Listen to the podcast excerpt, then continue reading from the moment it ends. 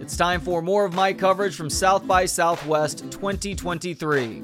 For this one, I go back to the red carpet prior to the premiere of the new ESPN 30 for 30 two part documentary series, The Luckiest Guy in the World, on the life and times of Bill Walton.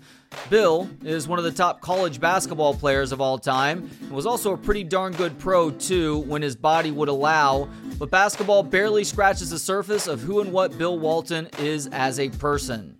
Over the next few minutes, you'll hear from a couple of different people. Eventually, I will speak with the man himself, Bill Walton, but the conversation starts with the director of The Luckiest Guy in the World, Steve James. Hello, sir. I'm Trey. Trey, Steve James. Nice to meet you, Steve. Congratulations on uh, getting this series made and Yeah. welcome to Austin. Are y'all enjoying yourself so far? Sure, absolutely. What's not to like? So, why was uh, this the right time to make a series centered around the whimsical life and unique existence of one Bill Walton? Well, I think um, you know a lot of people know him.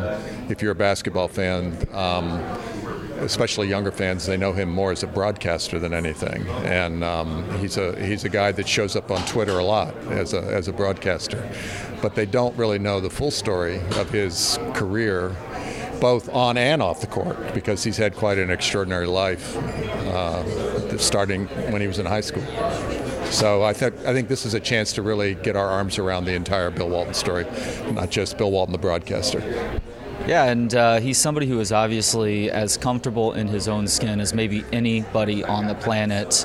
And uh, even still, there are emotional barriers that have to be overcome whenever you are focusing on somebody like this. And I'm just curious to know whether it was his relationship with uh, John Wooden or maybe another aspect of his life that uh, was maybe the most tenuous in the beginning that you ultimately got him to open up with.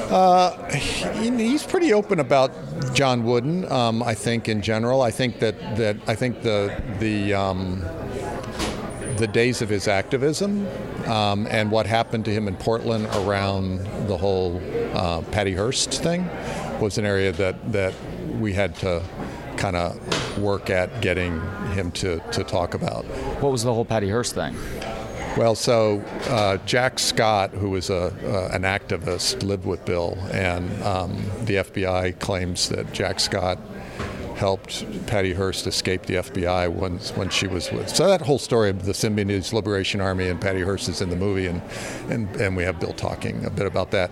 And then, of course, some of his struggles later years around around his own health issues and um, you know, he it, it it was a process because you know with with famous people, especially someone like Bill who's used to performing in public, um, the challenge for a film is to is to get. You want to see that because that's part of who he is, but you want to get past that as well.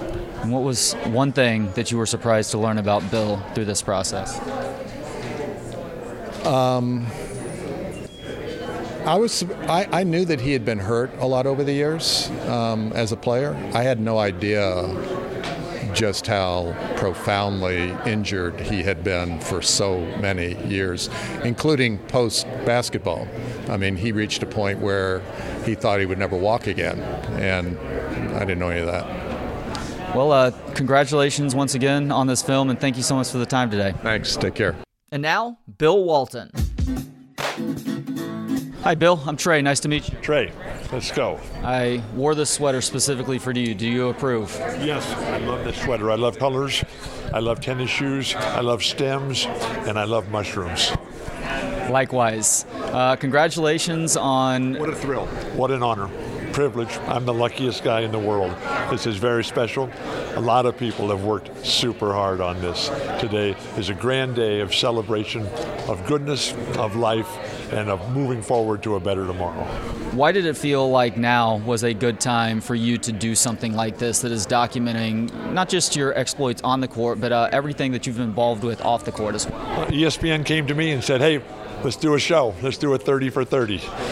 They called the NBA.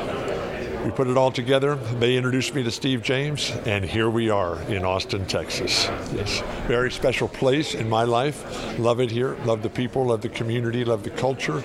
Love all the things that are going down here. And to be able to be part of something special, that's always been my dream. Do you have a fondest memory of Austin? Every time I come to Austin, I go and I pay my respects at Willie's statue. And we have a great conversation, and we, go back and forth, and we talk about what's possible and what we're able to do to make tomorrow better than today. Thank you, Willie. Thank you for your kindness in my life. I assume you've had some real life conversations with Willie before, too. Absolutely. No, we love him, and we're looking forward to his 90th birthday party at the Hollywood Bowl coming up at the end of April. We'll be there. We'll be cheering. We'll be singing. We'll be dancing. We'll be laughing. And we'll be shedding tears tears of joy, happiness, hope, pride, and optimism. Oh man, can't wait to uh, see that scene play out. Uh, is there any one thing that you were surprised to maybe learn about yourself throughout the making of this project?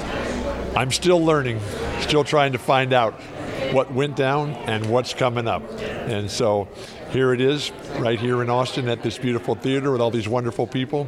And we're going to go in and see how it all plays out because a film, basketball game, a concert, a book, you never know where it's going to take you. You never know how it's going to impact you.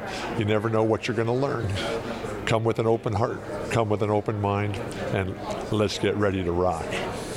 I'm somebody who uh, who tries to play by his own rules, so I have a lot of admiration for you as somebody who's maybe the most comfortable guy in his own skin on this entire planet. Where does that come from? I love life, and I love being involved in the game, and my challenges through life have always been my orthopedic health and my speech impediment. I'm trying my best to overcome both of those. My health is fine, I'm doing great, and I'm trying to learn how to speak, trying to learn how to communicate, and how much different everything would be if I could. I'm working on it, I'm trying to make it. I think you're doing a phenomenal job of those things. And uh, last question, Bill. It's more of a general question about South by Southwest because each year this festival operates on themes. And one of the themes this year is the continued convergence of humans and technology, which I think if we continue to get that right, I guess it's arguable that we've gotten it right up to this point considering the addictions. But if we continue to get it right, maybe it turns into something akin to the Jetsons. But if it goes wrong, we probably take a Terminator 2 turn with things, unfortunately. In that hypothetical, hypothetical worst case scenario, are you team human or team robot in a I'm war with a mixture of the two, and I'm also going to include team statue in there because I'm not as mobile as I need to be, but it all rolls into one. It's everything at all times at every level. So when we combine music, Southwest, Austin, film, and mushrooms, everything will work out just fine. Fuck yeah, Bill. Thank you so much, man. Congrats. Thank you so much. I'm the luckiest guy in the world. Thanks to Gentleman Jesus for the intro and outro music. Hear more of his work at gentlemanjesus.com. And thanks to you for hanging out. For more of the show and to connect on social media, visit booksonpod.com. We'll talk to you next time on Books on Pod.